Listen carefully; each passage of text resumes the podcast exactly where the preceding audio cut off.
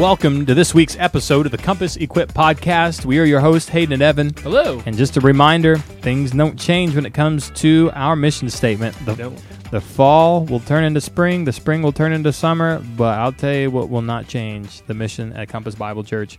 We exist to make disciples of Jesus Christ by reaching people for Christ, teaching people to be like Christ, and training people to serve Christ. And everything we do here at Compass, including this podcast, is to fulfill the mission of reaching, teaching, and training. We are really excited to be getting into the fall semester of our church ministry, and we hope you guys are excited as we uh, launch our fall ministry schedule with our back to school bash coming up. It's going to be up. awesome. It's gonna be great. Make and the weather should cool down. Uh, It's, well, yeah, in, In like, Texas, in don't know. October, November, yeah. It'll be fall for two days That's and then right. winter. But we are looking forward to next uh, Sunday. We hope you guys are inviting people and thinking about who you're going to bring with you for our back to school bash. But we are in our current series, Summer on the Mount, and we have done our second sermon on prayer, prayer part two, where we uh, look at the Lord's Prayer, his model prayer for us as the children of God in Matthew 6 and verses 9 through 15. Pastor Evan, would you read those verses for us? It would be my pleasure.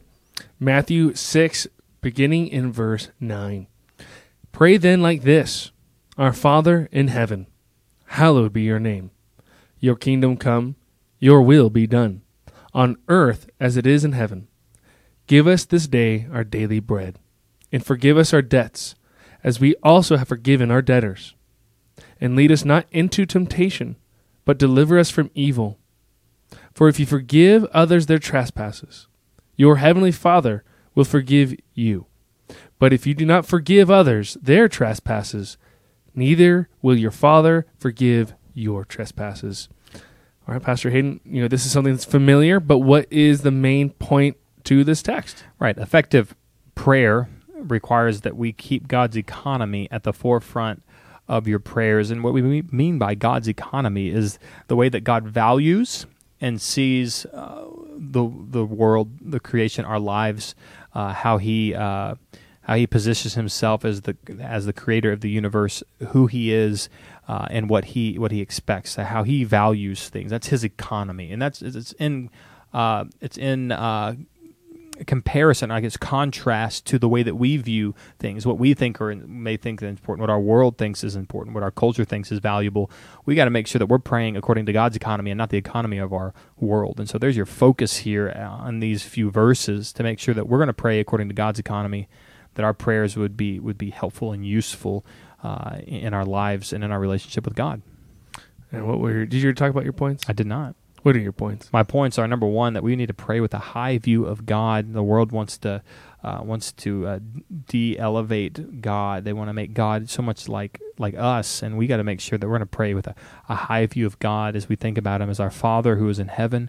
There is a familial reality that we have in our relationship with God, but there is a transcendent reality that God is the God of the universe. He is enthroned in the heavens, and the earth, as Scripture says, is His footstool, and that is such an interesting picture that as we are truly his children here on earth, we recognize that he is just utterly transcendent and a ruler over all. And uh, as far as the earth goes, you know, for centuries we thought the earth was the center of the universe. Uh, we had, lo and behold, found out that it is not even the center of our own galaxy. Whoops. And we recognize as we look at scripture, like, you know, the world is a footstool to the Lord. I mean, we, throughout history, I guess we have just, you would think that we'd have a lower view of ourselves given progressive revelation the saying that the world's not the center of the universe, but we still like to make ourselves the center of our own universes.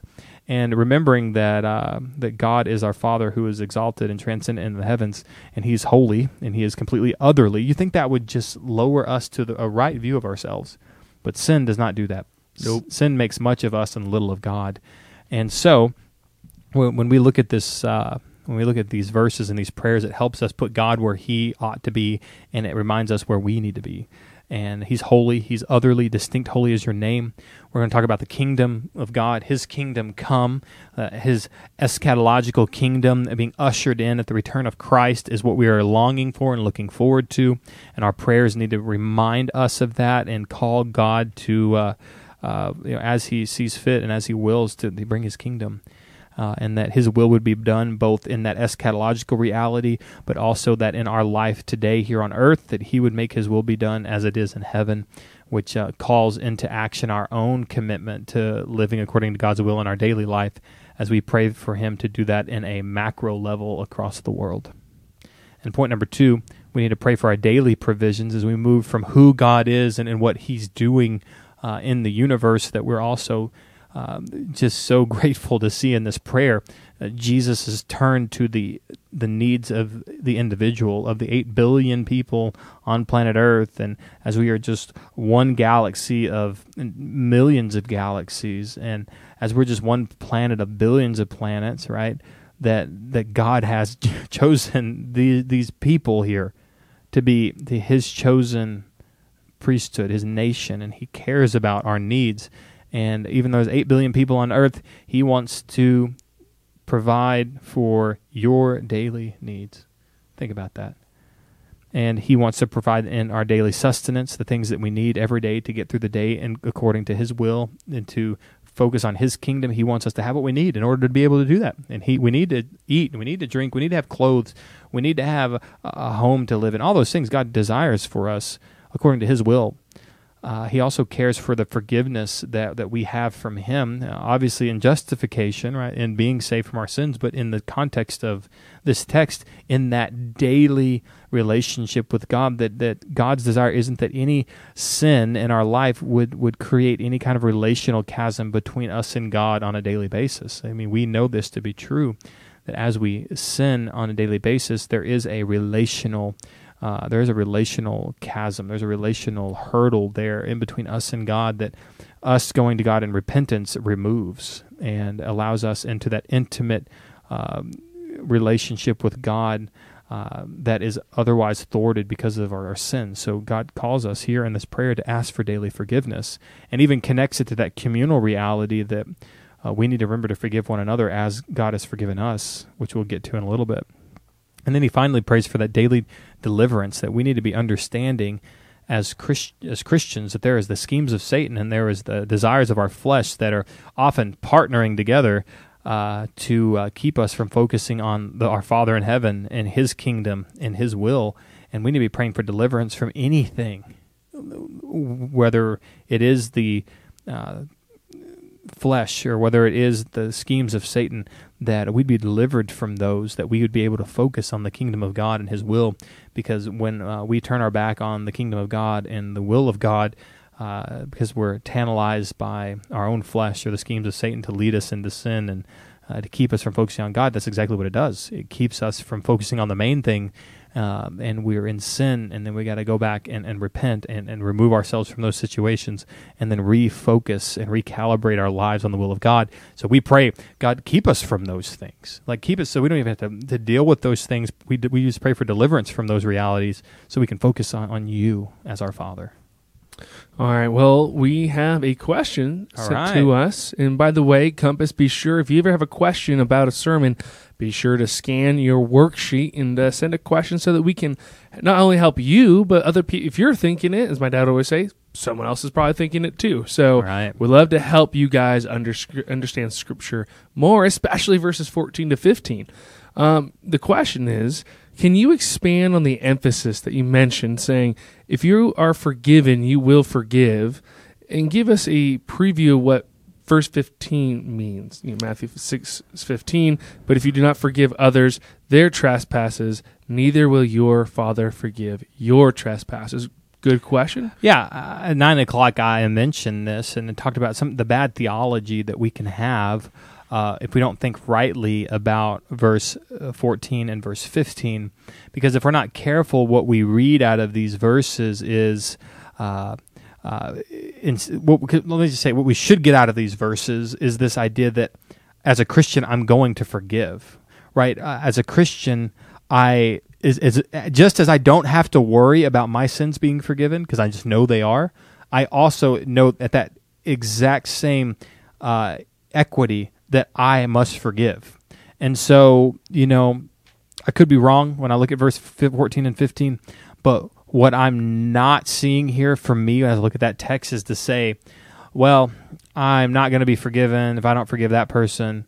Uh, so I'm going to forgive, so I'll be forgiven. I, I don't think that is a I don't think that's an accurate understanding of that that text. I do think that the reality of that is it would be true but it's not because you're a Christian, right? I mean, you see what I'm saying there? It's like it's 15 verse 15 isn't true according to the reality of the Christian faith of saying I'm going to forgive. I mean, the good news of why verse 15 for me is going to say as a Christian with a new heart and the Holy Spirit, I'm going to forgive.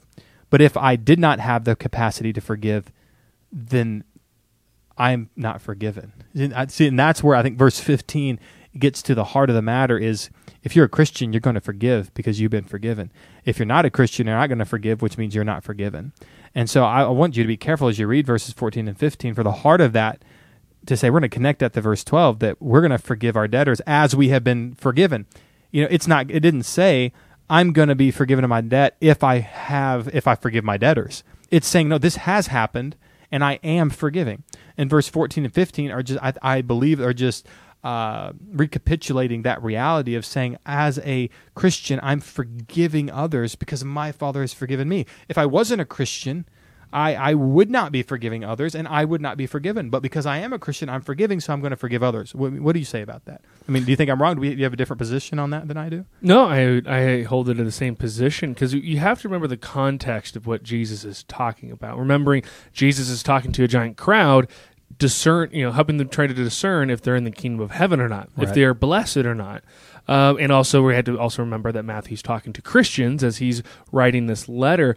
Uh, this prayer is to is the challenge. Why? Because what happened in the just the verses before is we have Jesus saying, "Don't pray like this and don't pray like this." So, you, so don't practice your righteousness. So, to keep that in mind, this Lord's prayer is countering a culture of prayerlessness and, self righteousness, and yeah. self righteousness of uh, hypocritical prayers, where people, from the Pharisees to the Gentiles, they're not praying to forgive others as right. they have been forgiven. Well, because yeah, okay, and so Good. Jesus is talking to a crowd, and we have to really challenge ourselves to go it, you know, when I have an unforgiving heart, to go, whoa, why do I have this unforgiving heart? What's wrong with my heart? Because right. if I have a changed heart, if I have been forgiven, I have the capacity to forgive. And it's a like throughout the rest of the Sermon on the Mount, right. from, the, from the beginning all the way to the end, he, Jesus is going to challenge you. Are you really in? Because if right. your behavior doesn't match what you say your heart change has, you really should be asking tough questions. Right, which is why I think verse 14, verse 15, it like you're saying, does that. It says, hey, are you a kingdom person? Because a kingdom person forgives because they've been forgiven. And you got to ask yourself, are you a kingdom person? What all of the book of Matthew has been getting us to to this point is what verses 14 and 15 reiterate. So that's why it's easy to hold that position of saying, yeah, it would be true if you weren't a Christian that you can't forgive and you're not going to be forgiven. But the news for the Christian is you you will forgive and you must forgive because you've been forgiven. And I would I would make the case that forgiveness is, is one of the questions that we kind of wrote down thinking through the sermon. Like, why is forgiveness such a big deal in the Lord's Prayer? You know, having a repentant heart toward God. To am I praying for forgiveness so I can forgive? You know, for, praying for the ability to forgive others so, you know, because I'm forgiven. And you know, what are we praying for in the kingdom? You know, for God's name to be set apart, for His kingdom to be to become the way that he rules perfectly in heaven will be here on earth as well. And what's one way that he does that? By forgiving people and having those people forgive one another to show that these people are different.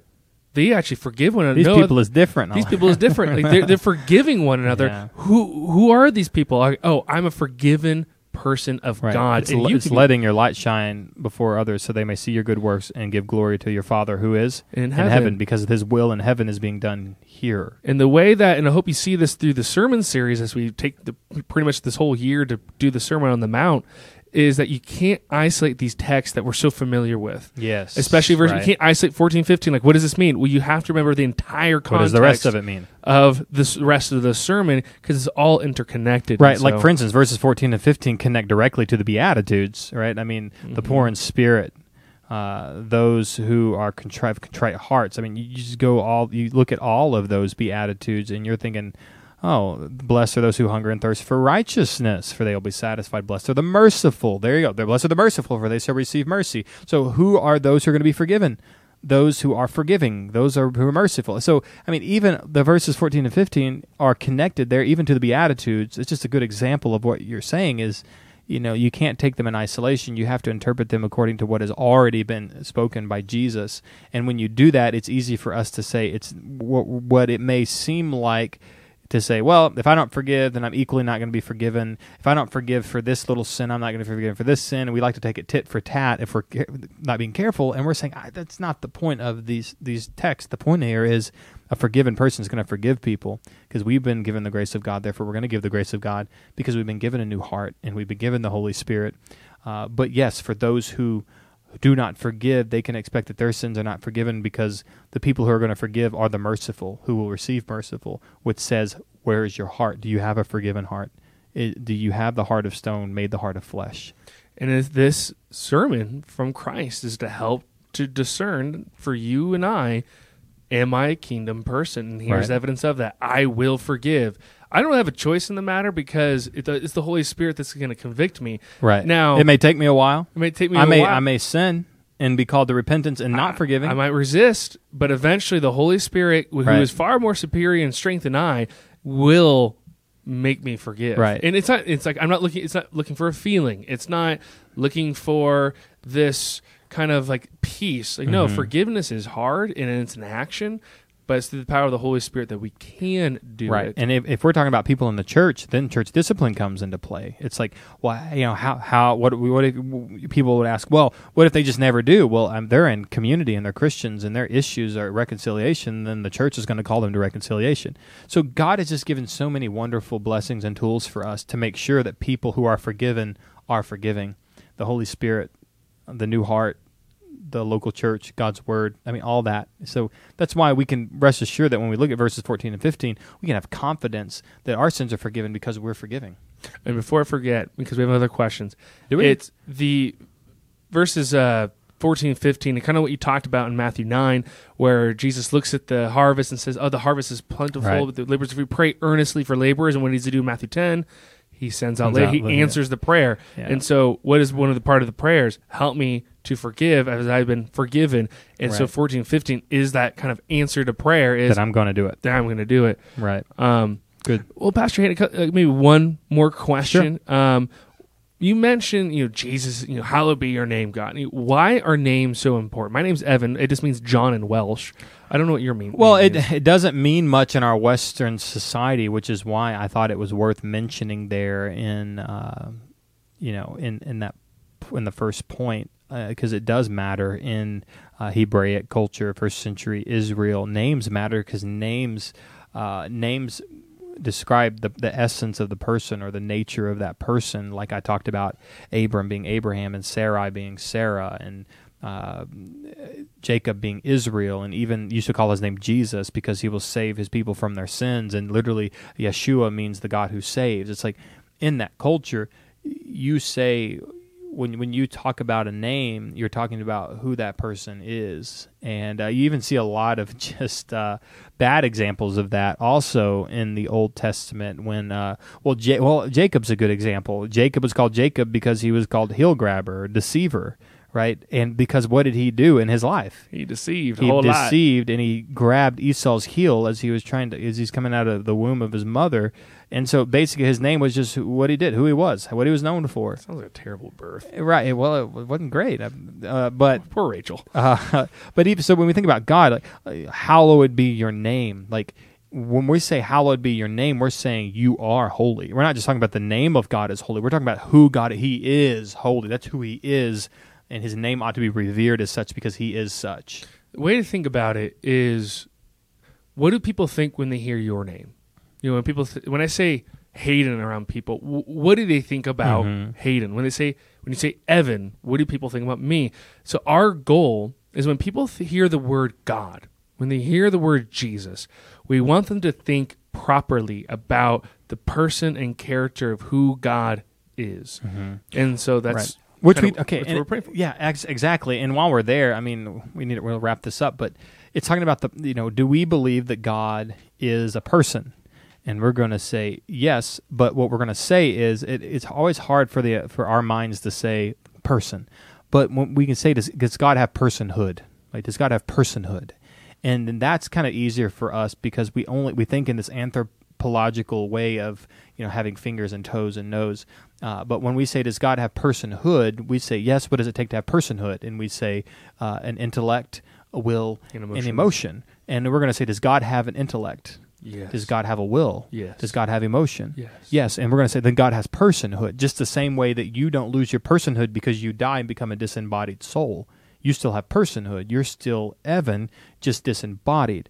And so I, I, just want to bring us to, to help us like, oh, I can grasp this that God is holy. That's who he is. His personhood, his he is holy. That's who he is, right? It's not just this thing floating in the in the ethereal nebulous of the universe. It's like, no, this is God and he is holy. Yeah, when you think of God, he's he's merciful. You know, uh, steadfast love endures forever. right Um, and, and so forth. And so that's what we think of personhood. And Yeah, that he is holy. That's who he is. That is this, his nature. That's and set apart. He's divine. right. Exactly. Hope All right. that's helpful. I hope that's helpful. All right, Pastor Hayden, we have a few announcements. Yep. So, what announcements do we have for our church? Well, we had a great staff update in uh, service this morning. Uh, some bittersweet realities, but just so good. I mean, just so good. Jordan Murphy, our uh, student director, who's been serving uh, in a serve team role, that he has held down a full time job while he's also led our student ministry. It's been such a blessing to watch him over the last two years. He is heading off to, we are sending him to seminary at Kansas City, Missouri, at Midwestern Baptist Theological Seminary. We're sending him out, uh, which is leaving a, a hole in our student ministry when it comes to leadership. And so, therefore, we're having Pastor Evan uh, transition from kids into Compass students. like pass blocking assignments for this football. We were shifting over and, and changing assignments, and Pastor Evan is taking over our student ministry, which also leaves uh, an open spot in our kids men, which we have Kat Flores, who is coming on full time as our kids ministry coordinator. We are excited for that, obviously. And uh, Kat's responsibility is going to be to coordinate all things logistically and administratively uh, for our kids ministry program on Sunday morning and our kids ministry midweek programming, as well as summer camps and even our uh, Christmas choir this December. And she's going to be uh, in control of the day to day outworkings of our kids ministry.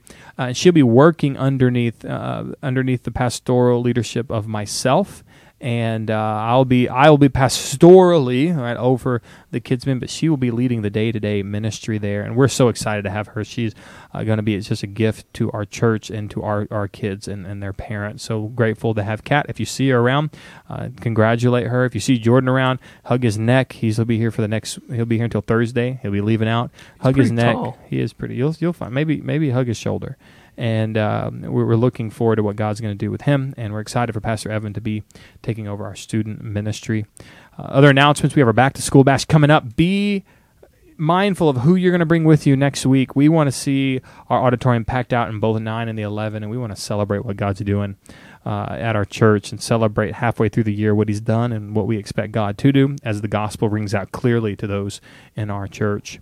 We have our women's breakfast August 26th from 9 a.m. to 11. We'll continue there in the book of James. So, gals from sixth grade uh, on up, be sure to be at the women's breakfast Saturday, August 26th. We have two baptism services coming up. The August 27th baptism service is full, which is such a praise. Praise the but we have another baptism service on October the 15th, which is still open for registrants. So if you need to be baptized, be sure to go on and register there. And we have our Compass Midweek starting up August 23rd, and Adventure Club registrations are open. So make sure if you haven't, uh, register your kids for Adventure Club. Uh, and last but not least, we want to remind everyone of our partnership with Compass Bible Institute, where uh, we are now going to be having a hybrid class taught here at Compass Bible Church Hill Country.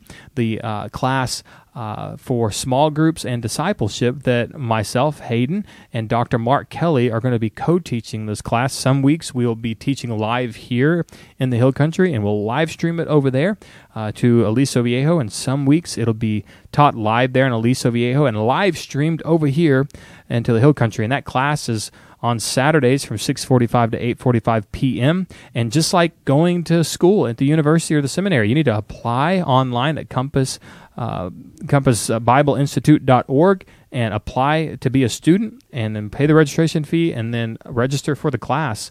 And we'd love to have as many people here. Uh, in person as possible in the Hill Country. If you have more questions about that, you can reach out to me, Hayden, H A Y D E N, at compasshillcountry.org. We'd love to see you in class with us this fall at CBI. All right, church, we love you. We're grateful for you, and we'll see you next week.